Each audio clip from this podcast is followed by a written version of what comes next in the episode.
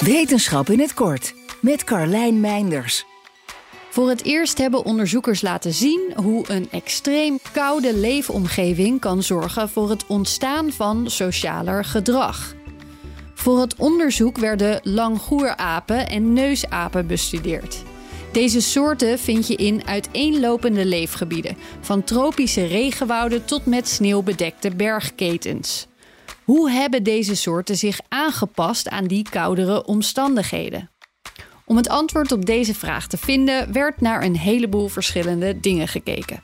Ecologische data, geologische, fossielen, gedrag en genen. Zo zagen de onderzoekers dat de aapsoorten die in de koudere gebieden leven, complexere sociale groepen hebben. Fysiek gezien hebben deze dieren een aangepast metabolisme en aangepaste hormoonhuishouding. En tussen dat sociale gedrag en die lichamelijke aanpassingen zit vermoedelijk een link. Efficiëntere hormonale paadjes zouden een invloed kunnen hebben op verlengde zorg aan jongen. Wat weer kan zorgen voor meer borstvoeding. Wat er weer voor kan zorgen dat meer jongen het redden. Ook de band tussen individuen in de groep is sterker dan bij de apen in de tropen.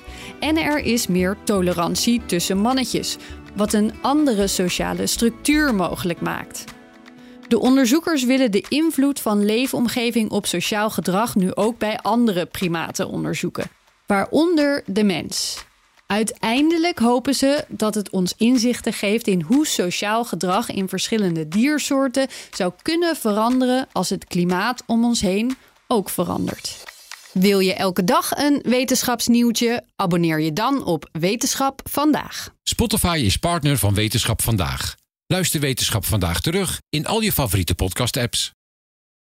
Ook Diana Matroos vind je in de BNR-app. Ja, inderdaad. Je kunt live naar mij luisteren tijdens de Big Five.